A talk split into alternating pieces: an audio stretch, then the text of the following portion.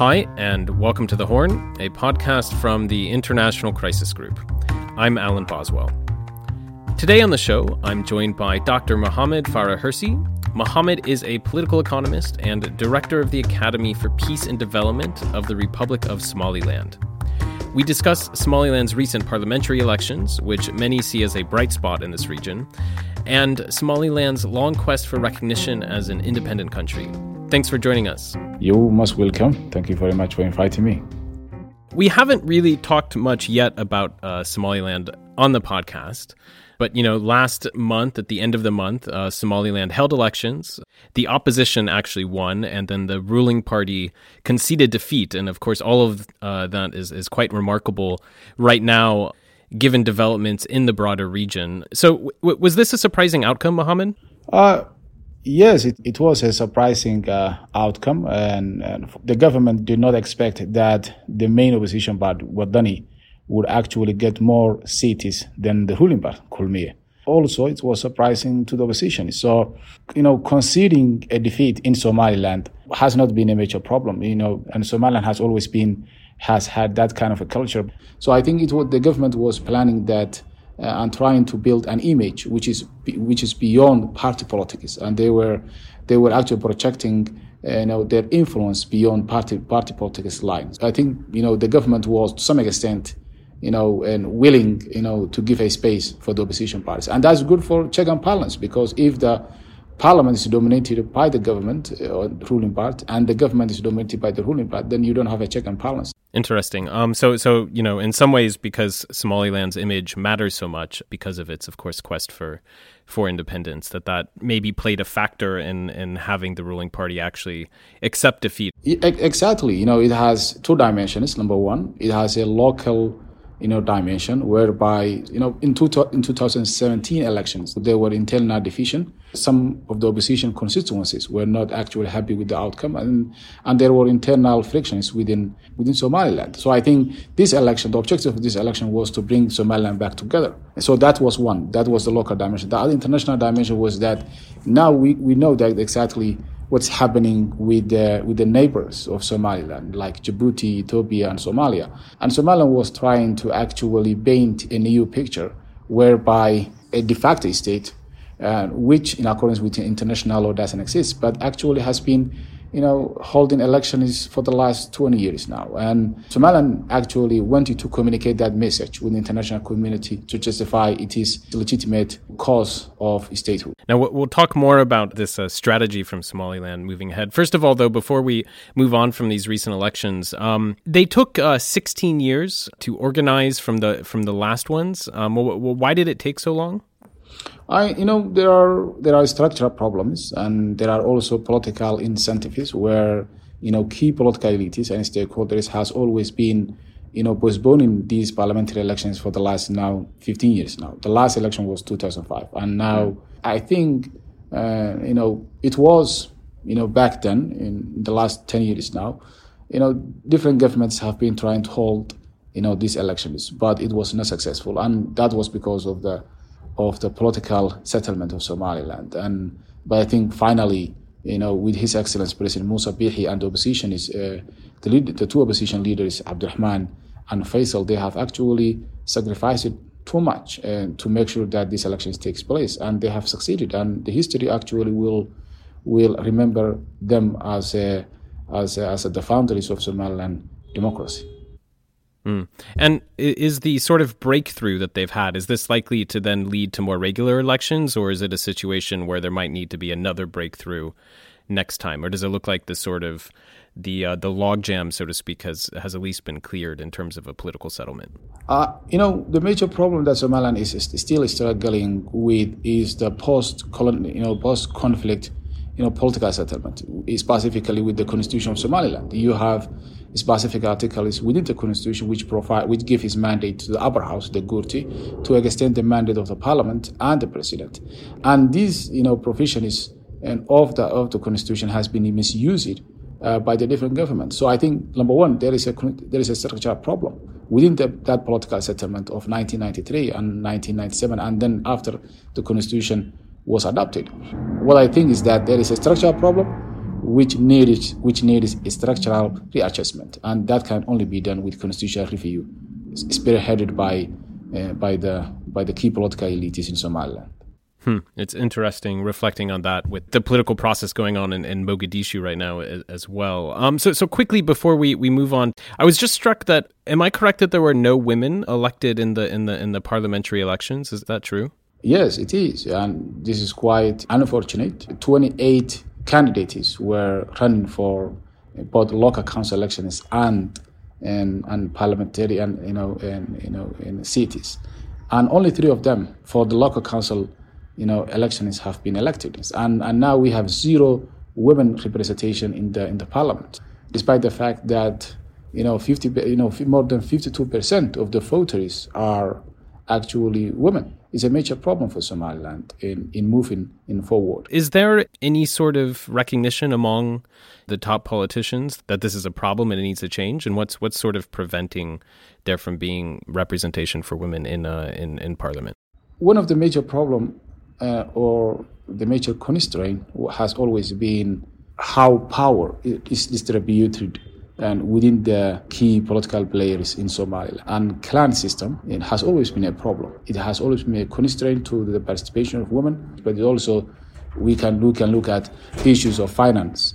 You know, we can look at issues of networking. We can also look at issues of transactional in politics of Somaliland, whereby you know, exchange is done by males rather than by females. So in that kind of a higher level, you know, political engagement, mostly this kind of bargaining and, and exchange is done by male, and it's difficult for women to participate in that, you know, environment where transactional politics is actually dominating the, the entire political landscape of Somaliland.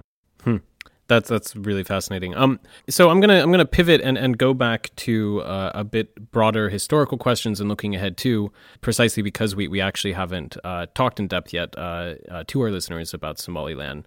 So I'm wondering if you could help us out. You know, it's been now uh, 30 years uh, since Somaliland declared independence, which is which is longer than it was actually. Um, part of Somalia, at least um, consensually so. Um, for for listeners who don't know the history, um, can you just quickly walk through? You know, how did Somaliland end up breaking away from Somalia? Somalia was a was a British protectorate, and because at the time in 1960s there were different political ideologies, you know, playing out in in Somali Peninsula, and Somalia at the time was divided into five different areas. You know, Djibouti, which was colonized by the French, and, and is actually dominated by Somalis, and then eastern part of Ethiopia, and eastern part of Kenya, Somalia, and Somaliland. So pan-Somalism was, a, was an ideology uh, that, was, that was driven by two main factors: Ethiopian expansionism and you know and you know Arab you know nationalism. And with these two factors, you know Somaliland was quite you know and, and you know you know feared that you know Ethiopia might annex you know Somaliland and eh, forcefully. And and one of the reasons why Somaliland joined with Somalia is because of the you know in, you know Ethiopian expansionism and uh, and also Somaliland this you know in pursuit of getting back the land, the Haud and reserve area, and that the British gave to the Ethiopians. So Somaliland, because of these factors, Somaliland united with Somalia and to look for and try to bring the other Somalis together and to form a Somali nation state which eventually, after 30 years of that union, you know, fall out and ended up with a with a massacre and genocide and the destruction of the property of Somaliland people. More than uh, 50,000 people were massacred in, in, in, the major cities of Somaliland. And, and in 1991, uh, you know, Somaliland declared uh, unilaterally that the union between Somaliland and Somalia, you know, had come to an end. And so Somaliland reestablished it is, you know, colonial sovereignty and within the Somaliland territory. And since then, Somaliland has been trying to uh, convince and justify its, you know, you know, cause of statehood, uh, but has not been actually successful on that front.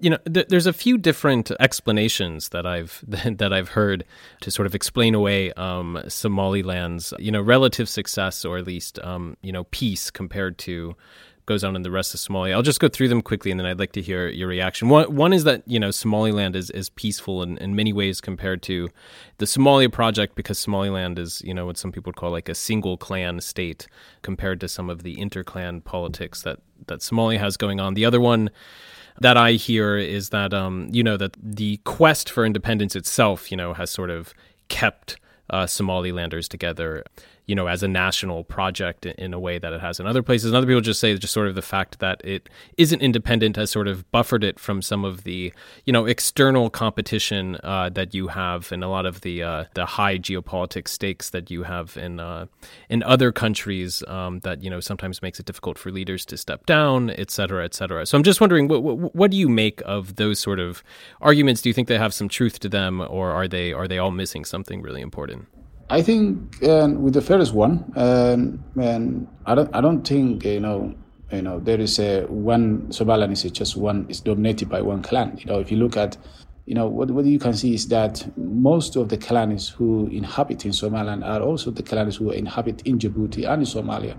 You know, with clan composition, I don't think you know you have the Isaaq, although they are the majority, but at the same time you have the Bursi, you have Isa, who also you know, inhabitants in Djibouti. You have Harti, you know, was a Grand Bahanta who also have inhabitants Ethiopia as well as in Somalia.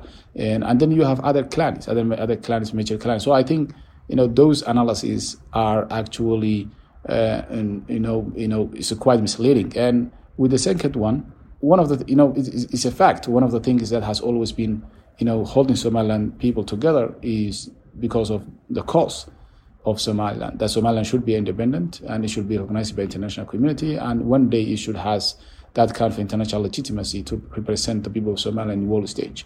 You know, that project, you know, has always been, you know, holding Somaliland together. It is a, a national kind of a clue for Somaliland people. So I think I agree that uh, kind of analysis with, with, with, with I, I, totally agree with that. And, and, and finally, Somaliland is actually uh, and, and remains a more stable than not only Somalia.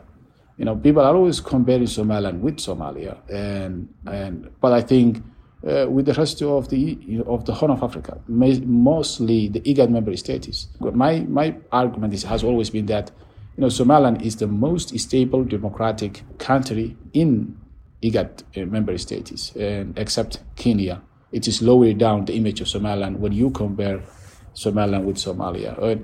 At the end of the day, you know, the Somali, you know, Somaliland would like to see a more stable and democratic Somalia. So then, you know, issues of regional integration and economic integration can be discussed and talked about. You know, there's been a number of attempts at having Somalia and Somaliland dialogue about the relationship. And I think part of that is that in many ways the uh, the international system, or at least how the international community has chosen to respond to Somaliland's claim, is to is to in some ways give Mogadishu a sort of veto over the recognition of Somaliland. Um, so so this has led to you know dialogue between Mogadishu and Hargeisa, including last year. Um, what's your sense of that dialogue? Is it is it ever um, likely to make much progress? Um, is it a dead end, or or is it something that, that needs to be keep being pursued?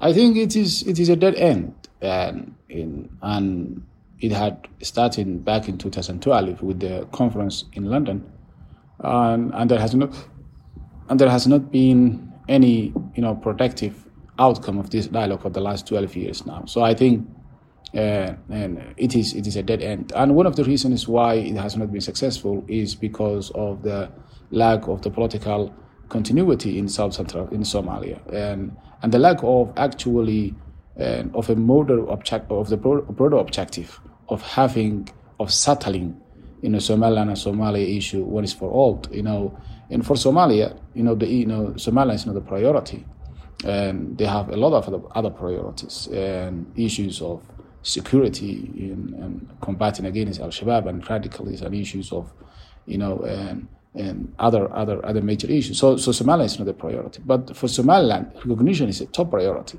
So I think and in in, in, in, that is that is one you know the objective has always been has not always always been the same and how Somalia played out and with this kind of dialogue was to just keep Somaliland on the radar you know make sure that the international community doesn't actually have a direct access and, and contact with Somaliland. So it has been this kind of a dialogue, you know, has been unproductive. And I think if, thing, if things has to be has to change, then I think the rules of the game has to change. The negotiation structure has to change. The mediators have to change, and there has to be some sort of a internationally uh, and, and, and mediated process where the outcome of that process is you know actually you know respected by the key bodies and and Somalia has not been respecting the outcome of these you know of these uh, negotiations and, and agreements. There has been a lot of agreements signed by both parties, and none of that agreements have been actually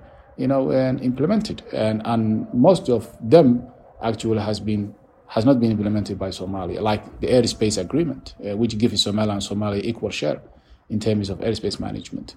And so I think without having an international, you know, commitment whereby the international community sees the Somalia, Som- Somaliland Somalia issue as important issue for the regional stability and security of Horn of Africa, I don't think this, you know, this talk is going to, you know, uh, bear fruit is, and it's, go, it's not going to actually put to an end and for this, you know, decades long, you know, an, an issue between Somalia and Somalia.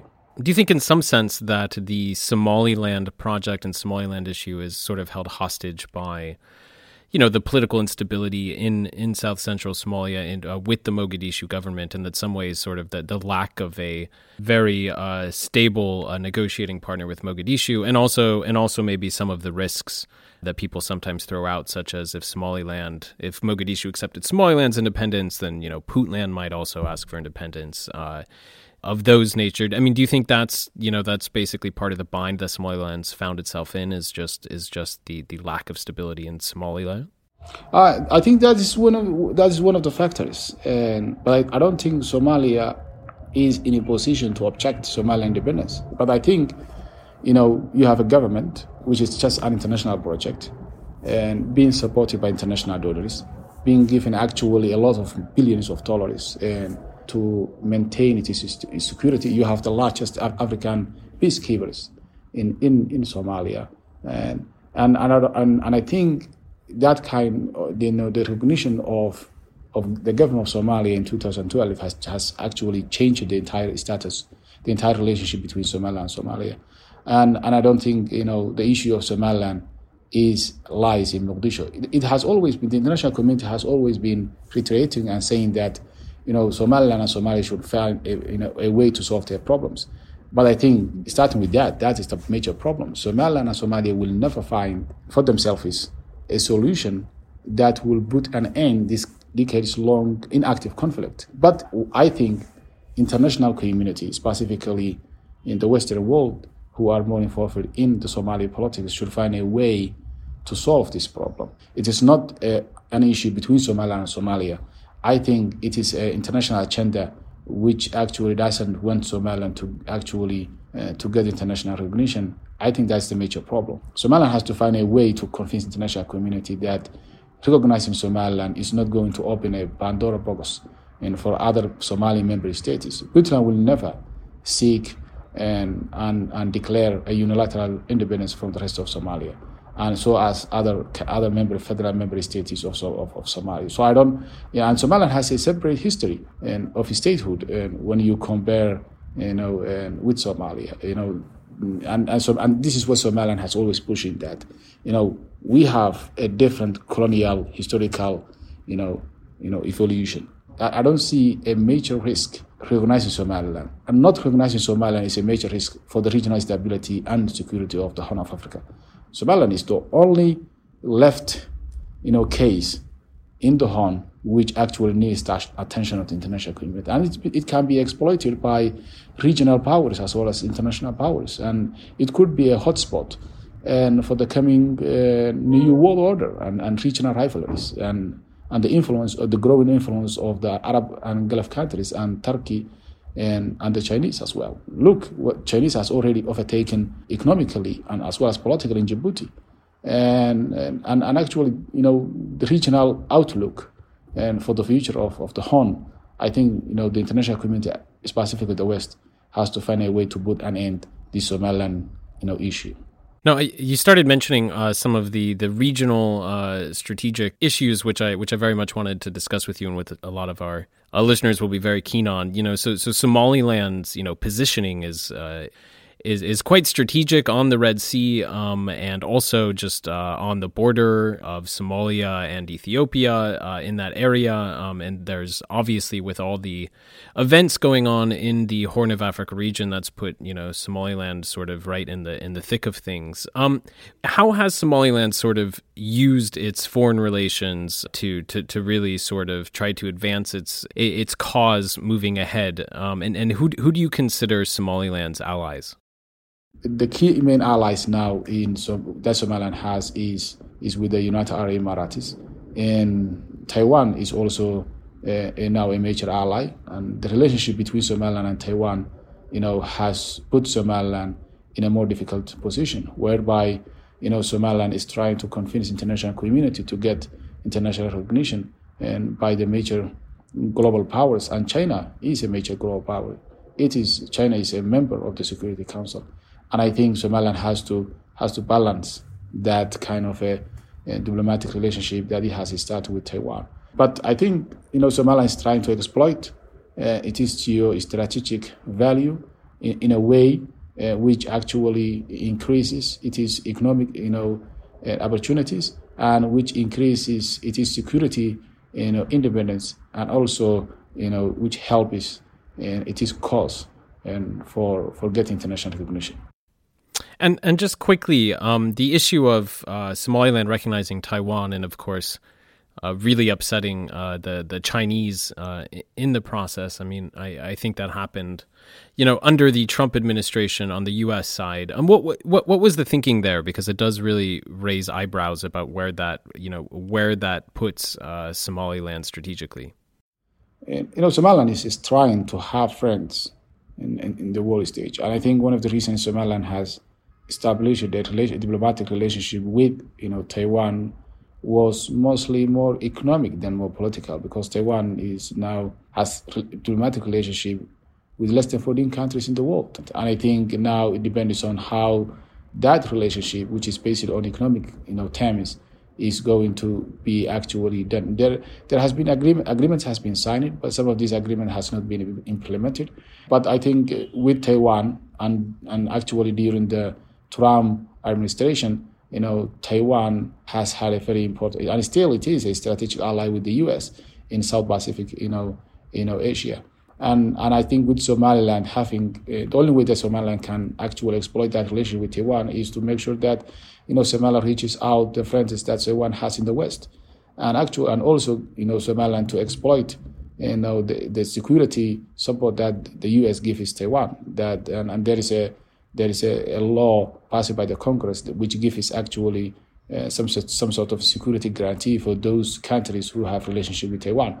It, I think to some extent, Somalia has not exploited the economic potentiality that that Taiwan could offer, and and I think it has to be the top priorities of the government to exploit that and find a way, and to make sure that this relationship, you know, is is not a, a one-sided relationship. It has to be a two-sided relationship, and Somaliland and should get actually the benefits. Uh, or actually, Japan should actually revisit it is a strategic, you know, and relationship with Taiwan, and and that that actually means that you know I remember you know the, a large delegation from the Chinese Communist Party came and visited Somaliland, offering a big projects uh, to finance infrastructure, you know, water supply and all these things. Uh, but Somalia has declined and said that we are not in a position, we are not going to actually, you know, just you know, decline and revoke the relationship that, that we, has, we, we, have with Taiwan. But, you know, as long as you are comfortable with Taiwan staying in Somaliland, we can work with you. And the Chinese government actually uh, did not accept that. So it is, it's a, it's a, it, is a, it is not, Somaliland is not actually, uh, uh, the strategic thinking is not only to have relationship with Taiwan, the strategic, strategic thinking is to have actually Taiwan helping Somaliland to connect and reconnect with the Western world. I'm going to wrap this up, uh, Mohamed, with a sort of you know final reflection, um, looking ahead um, on this on this big question. I mean, we talked earlier about the Somalia Somaliland uh, dialogue, and and and you um, suggested it's a bit of a a dead end. I know how uh, a number of people sort of um, from outside sort of look at Somaliland as, as either, you know, that the sort of de facto situation continues uh, longer, you know, which is a autonomous, you know, de facto autonomous state, um, or that eventually, you know, Somaliland accepts something that's, you know, that that's that's short of, of full independence and negotiation with uh, uh, with Mogadishu, which which you've argued uh, those negotiations are sort of the, the wrong way of going about it. What what path uh, do you see moving forward, and, and and do any of those paths lead actually to independence? I'm just wondering if you can help sort of sketch out how you get around this dead end question. The only compromise that's you know the Somaliland can make is actually to have a negotiated two-state solution settlement between Somaliland and Somalia. Uh, we know that that's not acceptable to the to Somalia, but I think with the international community recognizing the importance that Somaliland has in the region in terms of security and economic integration of the region, I think you know if the strategic alignment of the region changes and these new power, regional power dynamics and global, you know, power competition is in the in the in the region actually increases, the chances of Somaliland will also increase. So I think the, that question of Somaliland Somalia political settlement cannot be renegotiated or negotiated by Somaliland and Somalia alone. There has to be an, an internationally mediated uh, process where these kind of issues can be negotiated and agreed about.